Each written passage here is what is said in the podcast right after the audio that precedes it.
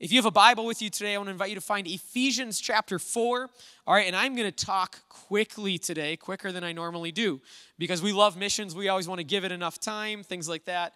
Uh, but we also want to jump into the word this morning. And today's our, today is our seventh week in the book of Ephesians, and we are just hitting the halfway mark. Okay, we are in chapter 4. So if you're opening up to Ephesians, find chapter 4. And even though this is our seventh week, we are going to finish the remainder of the book, the second half of the book, pretty quickly. All right, we have three weeks, including today. All right, and it's because we are not necessarily just breaking it up at like five or 10 verses at a time. We are trying to follow the themes that Paul would have written into these letters um, and at the beginning, it just broke up a lot faster because that's how the beginning of these letters were. At the end, Paul is going to go in really heavy on some things here, but they all kind of have to do with each other. All right, and so the first six weeks was trying to understand the foundation and groundwork that Paul is laying so that he can say what he's about to say starting today.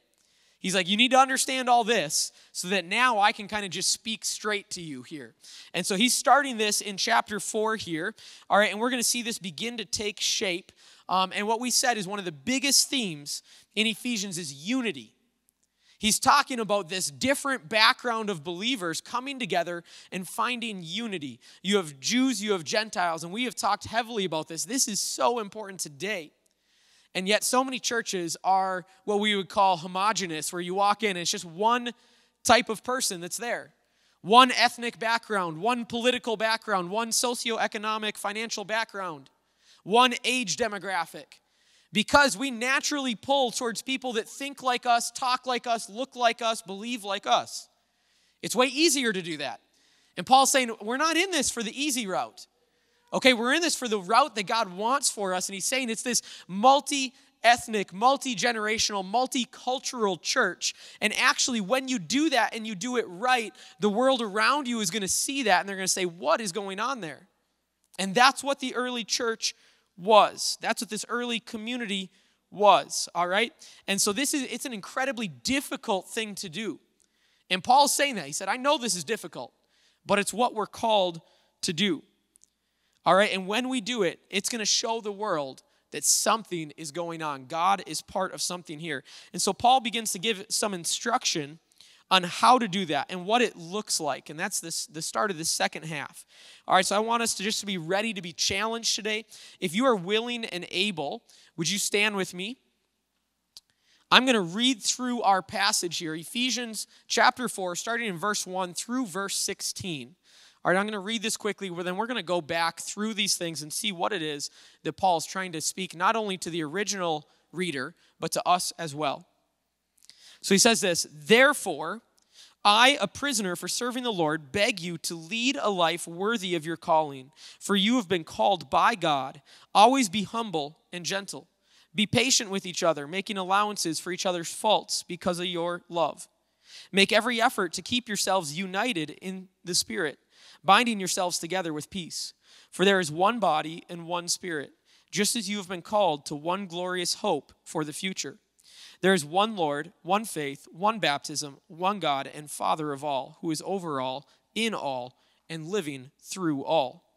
However, he has given each one of us a special gift through the generosity of Christ. That is why the scriptures say, when he ascended to the heights, he led a crowd of captives and gave gifts to his people. Notice that it says he ascended. This clearly means that Christ also descended to our lowly world. And the same who one who descended is the one who ascended higher than all the heavens so that he might fill the entire universe with himself. Now, these are the gifts Christ gave to the church the apostles, the prophets, the evangelists, the pastors, and teachers. Their responsibility is to equip God's people to do his work and build up the church, the body of Christ. This will continue until we all come to such unity in our faith and knowledge of God's Son that we will be mature in the Lord, measuring up to the full and complete standard of Christ. Then we will no longer be immature like children. We won't be tossed and blown about by every wind of new teaching. We will not be influenced when people try to trick us with lies so clever that they sound like the truth. Instead, we will speak the truth in love, growing in every, every way more and more like Christ, who is the head of his body, the church. He makes the whole body fit together perfectly as each part does its own special work. It helps the other parts grow so that the whole body is healthy and growing and full of love. God, we pray that as we as we focus in on this section, Lord, that our eyes would just be opened and, and our hearts would be illuminated in what it is that you have for us today. Lord, what you spoke through your apostle Paul so many years ago and how it is still so relevant and so alive for us today that we would be changed by this time together. Lord, we ask this in your name. Amen. All right, you guys can have a seat.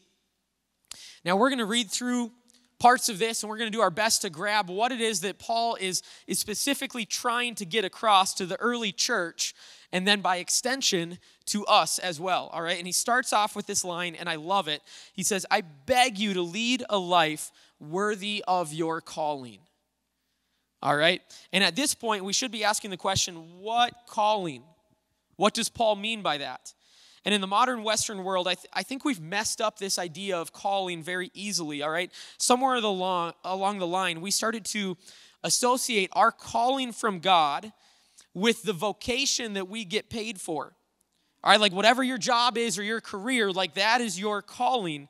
And this is played into our young people so much. And I think this is why so often they have this massive pressure on them of what do I do after I graduate? Because if that's associated with your calling of what I'm going to do, then I better make the right choice right now. Otherwise, my life is getting off track. And how am I ever going to get it back on track when I've spent 80 grand to go get this education at this place to do this, even though maybe I'm supposed to do something else? And you can feel that pressure that people have. And, and I think that's our fault for associating these things so closely together. And what Paul's actually referencing here isn't a vocation or a job, but what every single follower of Jesus is called to. Okay, remember one of the themes that we talked about a few weeks ago. There are themes in every one of these letters, and you're meant to see them and then trace them all the way through that letter. One of the themes uh, that we saw was understanding the hope to which we are called to this glorious inheritance. The Christian hope is this because King Jesus has conquered death itself, all who give him their faithful allegiance are assured that the same victory will be theirs as well. That, that is the hope that we are called to. That sounds pretty awesome, doesn't it? That what he has defeated, that that victory that he has is what we are called to. Living a life worthy of that calling is about inviting people to believe in Jesus as the risen Lord and King and to give him complete and undivided allegiance for the rest of their lives. All right, which means this that, that in every moment, in every decision, with every word and action, we are to be aware that the call to follow Jesus the Messiah and give him our complete loyalty takes precedence over everything else.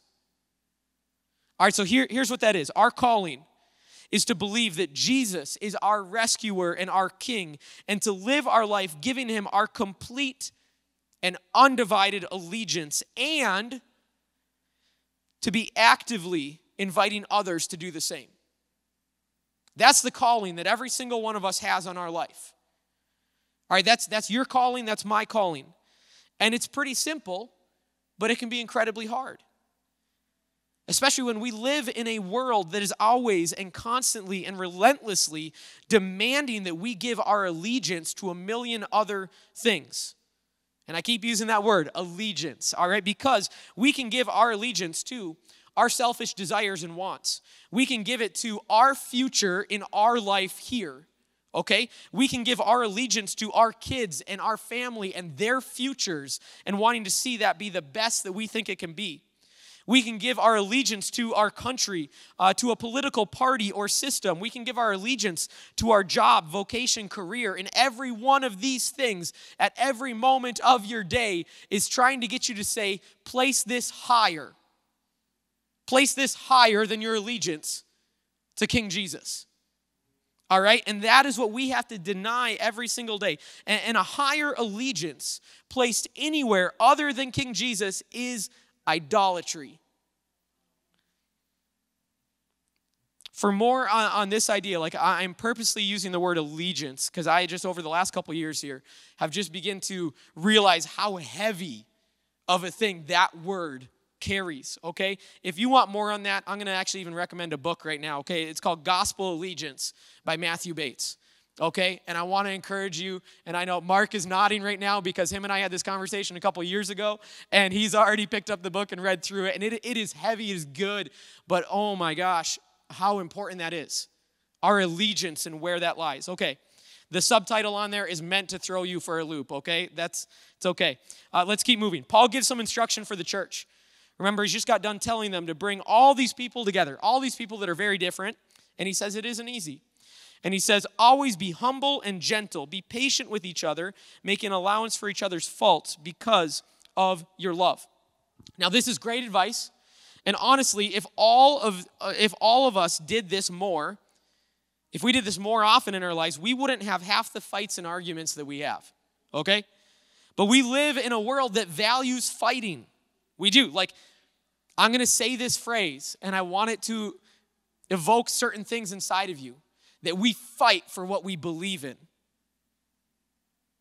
Okay, and think about that phrase. Now, how does that phrase make you feel in this moment? But I want us to realize what, what is the start of that phrase? We fight. Okay, now begin to bring that phrase even to the New Testament and read through things. How often are you going to find language that aligns with that phrase? Let's fight for what we believe in. Like we we want to have the person who who won't take any crap, that they're going to stand up for things. They're going to go in and they're going to get the job done. And you know what? Even if I don't love the way they do it, the ends justify the means. And they're at least doing something. They're fighting for it right? Like those are phrases we hear and we're like, ah, as long as this is getting done, okay, let's bring this idea back to scripture here. All right, because the more I, I, the more I read this, I don't I don't think Jesus would agree with that. We need to find new verbiage to talk about fighting for what we believe in because I just don't think that's the right phrase. Because the more I read the New Testament, the less I see this this fighting attitude. All right, this doesn't mean you give in, but there, there's a third option. And honestly, it's alluded to a ton in Scripture. We just ignore it because we don't like it. All right? And that is that you can die for what you believe in. You can die for what you believe in instead of fighting for what you believe in. If someone is going to fight with you, you can say, That's okay. You can kill me. Because I'm not going to raise a finger. I'm not, I'm not going to fight on this. And, and Peter said this. We talk about this. Peter said, I'll die for you, Jesus. What did he actually mean? He said, Jesus, I'll kill for you. Because when the, when the time came, he pulled out his sword and he cut off the guy's ear. And killing for what you believe in and dying for what you believe in are not the same. All right? And so this is this is important, these things. And, and so we see this. You know, and it's it's all through scripture. You read through Revelation and we think Jesus is coming as this mighty warrior and then we, John turns and sees, and he's always shocked by what he sees. He sees Jesus covered in blood, but he's covered in blood before the battle. It's not his enemy's blood, it's, it's his own. This idea of this constant laying down your life, it, it is, it is all over Scripture. And, and so I want us to understand this, you know, like, and we're going to touch on this idea of the warrior motif that we love to pick up in Scripture and how I think we've maybe twisted that a little bit. We're going to talk about that in a couple weeks at the end of Ephesians here. Okay? But Jesus said that laying down your life, laying down your life, that, that is what we are called to do. But that isn't necessarily the message that the modern church wants to hear and is ready for. All right? And so what Paul says here is always be humble and gentle. Not sometimes, not when they're being humble and gentle, then you be humble and gentle back. He says, always. Other people will make mistakes, make allowances for it. Verse 3 Make every effort to keep yourselves united in the Spirit, binding yourselves together with peace. Again, peace. Like we see, we see words like this. The more you start to look for it, you see these everywhere. Make an effort to keep united. See, uni- unity isn't something that you achieve and it's over and you're forever united. Unity isn't accomplished, it is maintained. And it will take so, so, so much work to maintain. All right, every single day it's going to be attacked. It must be guarded, it must be preserved. Unity. Then he continues For there is one body and one spirit, just as you have been called to one glorious hope for the future. Okay, remember that line right there? That's a theme we've seen throughout Ephesians this one glorious hope for the future. Then he says, There's one Lord, one faith, one baptism, one God, the Father of all, who is over all, in all, and living through all. Paul knows that even though this group has a million things that differ between each other, there is something greater than all that that they have in common. They will come together and be one body, and that one body will all be empowered by one Spirit, the same Spirit. And we've said this before. We, we have more in common, you and I. If you say that you're a follower of Jesus, we have more in common with someone on the other side of the world from a different culture who speaks a different language is from a different generation but has given their allegiance to Jesus. We have more in common with them than our next door neighbor who looks like us, talks like us, votes like us, cheers for the same football team, graduated from the same high school, maybe even in the same year, but hasn't given their allegiance to Jesus. We have more in common with that other person because of how much weight that carries versus how much weight these other things do. And yet we don't always see it that way. We see it as like the people around us that look like us, talk like us, vote like us, all these things like that. That's who we have things in common with. There is no greater common ground than our one King who brings us all together in the one Spirit that empowers all of us. It is stronger than everything else combined. But something cool that God does is, is even though that this is one Spirit unifying us, the Holy Spirit gives different gifts. Verse 7 However, He has given each one of us a special gift through the generosity of Christ. And this happens so that we can come together and strengthen each other through our differences. We talked about that last week that our differences are meant to be brought together, not to be minimized, but because they strengthen each other and we offset each other's weaknesses. And in just a moment, Paul begins to list off some other gifts he's referencing. Uh, before that, he goes into three verses. I don't want you to think that I'm just skipping these, but there's three verses, and this happens in Paul's letters, where all of a sudden he goes off, and scholars are like, we don't actually know what Paul is saying here. We don't know the points he's trying to make, the words he's using. We don't find really other places. So, next three verses, this like heights and depths and things like that. I, am gonna kind of I'm gonna pass over that. I'm gonna encourage you go and study, look into that. Like there's something going on there, uh, but scholars will say we don't really fully know what Paul's trying to get at there. So it's I'm not to take time this morning to speculate on those verses. We're to move into what Paul is saying as far as these as these gifts, okay? And he says in verse 11, "Now these are the gifts Christ gave to the church: the apostles, the prophets, the evangelists, and the pastors and teachers. Their responsibility is to equip God's people to do his work and build up the church, the body of Christ." Now, I don't think that this list is meant to be exhaustive because we see lists in other places of the New Testament that Paul gives. And some of those lists will be slightly different from different gifts that, that are given. All right?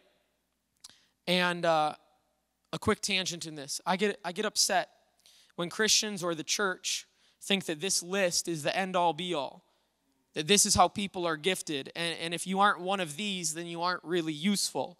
And, or people start to narrow down how people can be used by the Spirit. And let me just say this like, we serve the most creative God ever. He made everything. Like creativity is his thing.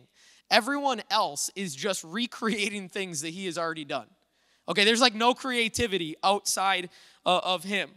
All right, and we don't have anything original to us. It all stems from God. So when we start to say that God only hands out these giftings in this short little list, think of the box that we are putting God in. Okay, like our God is incredibly creative. I can just imagine God being like, Come on, guys. You know, like that that that wasn't what Paul was going for there. Now there's a reason for this list. Okay, I'm going to get to that in a moment. There's a reason for it. But don't let this narrow your idea of how God can use you or begin to rank different giftings of what is better or what isn't better. Okay, like one of the first people in the Bible that is empowered by the Spirit, okay, in Exodus, is, uh, is a guy, uh, Bezalel and he is empowered as an artist to create the tabernacle and the designs that are inside of it. And that's the verbiage when you actually see the Hebrew of the Holy Spirit empowering somebody. That's one of the first times we see it, is for someone to be creative and to use artistic moments. But that doesn't always fit into our church list because we like to make our church into a nice, easy system and say, okay, God's given you gifts, and if He's given you a smile, go be a greeter. If you're able to cook food, serve in the kitchen. Okay? If, if you're just a guy that's going to stand there and kind of be gruff, be an usher. You know, and we're like, we just have all these different, okay, you have a little bit of gifting of music, then let's, let's be in the worship team. And we narrow things down because we want to say, like, okay, here's our perfect little system. And we want you to fit into this system. We want to use you in these ways. And can I just say this in a moment? Like, that is borderline gross. That we would say, because here's what's happening you have a system that is using people for its end. And that's gross. Okay, like we need to make sure that as we serve and as we come together, and that's when we talk about serving in this church, it's not that we we need you to do this and you have to fill this need. It's that you know what? Here's how we do it. We serve on either the first, the second, the third, the fourth weekend. We do it every single weekend. Why? Because you get to spend time with the same people every month. People you probably wouldn't walk in and sit next to necessarily. You get to grow in relationship, grow in community with those people. It's a lot less about how has God gifted you and a lot more about are you rubbing shoulders with people next to you, getting to know them. So when people say, I don't feel like I'm connected at this church, I don't feel like I know anybody, I will always ask, Have you joined a life group and are you on a serve team? Not because I want to use you for our system's end goal, but because I know that that is how we connect with each other. It's so important. It's so important. Don't ever let somebody narrow down how God can use you and how the Spirit can empower you when we serve the most creative God ever. Okay, let's not narrow these things down. Now, here's what I'm gonna have to do I'm gonna have to find where I am in my notes. All right, um, because as I go off in those tangents, I get very passionate about them. And just God, God inspires us to use that creativity. The enemy, the enemy has zero creativity. The enemy only twists and manipulates what God has already created. All right, and th- those are things that we need to realize. So when, when Paul gives this list, there's a purpose for this.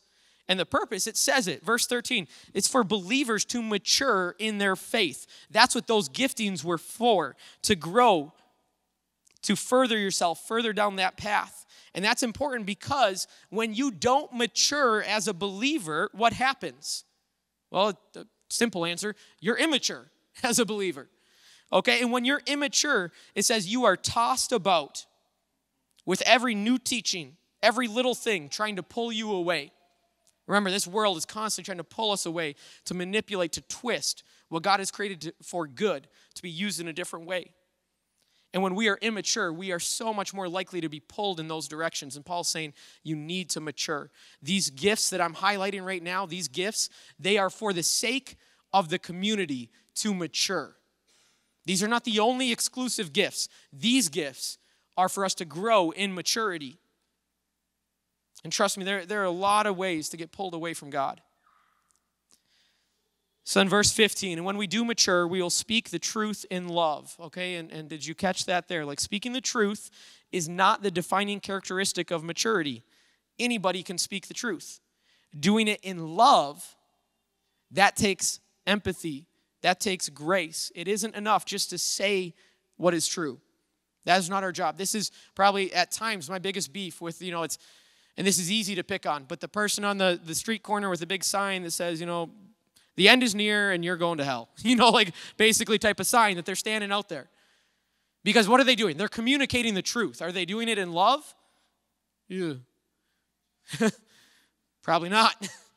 okay, and like just communicating the truth. And people will say, well, I said what was true. It's their job to, to do what they want with that. You know, I'm washing my hands of that.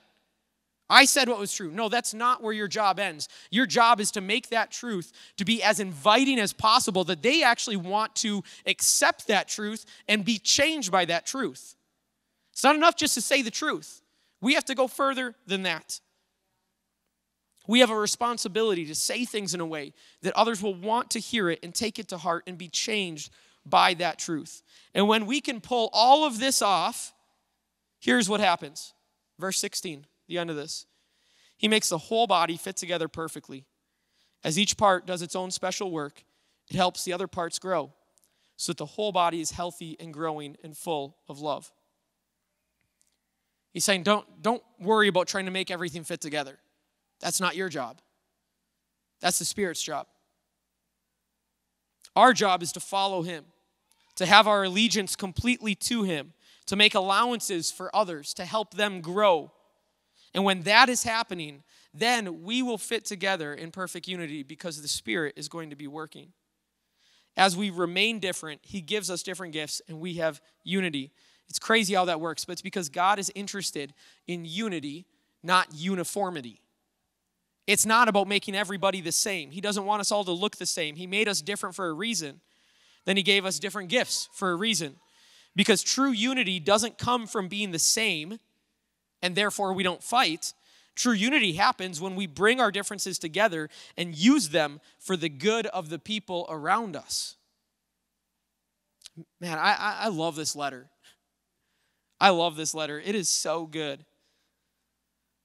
I hope that I, I always continue to get excited about Scripture. And what I've found is the more I dive into it, the more I try and understand it and grasp the context and the culture and what's behind it, the more excited I get and the more I want to do this.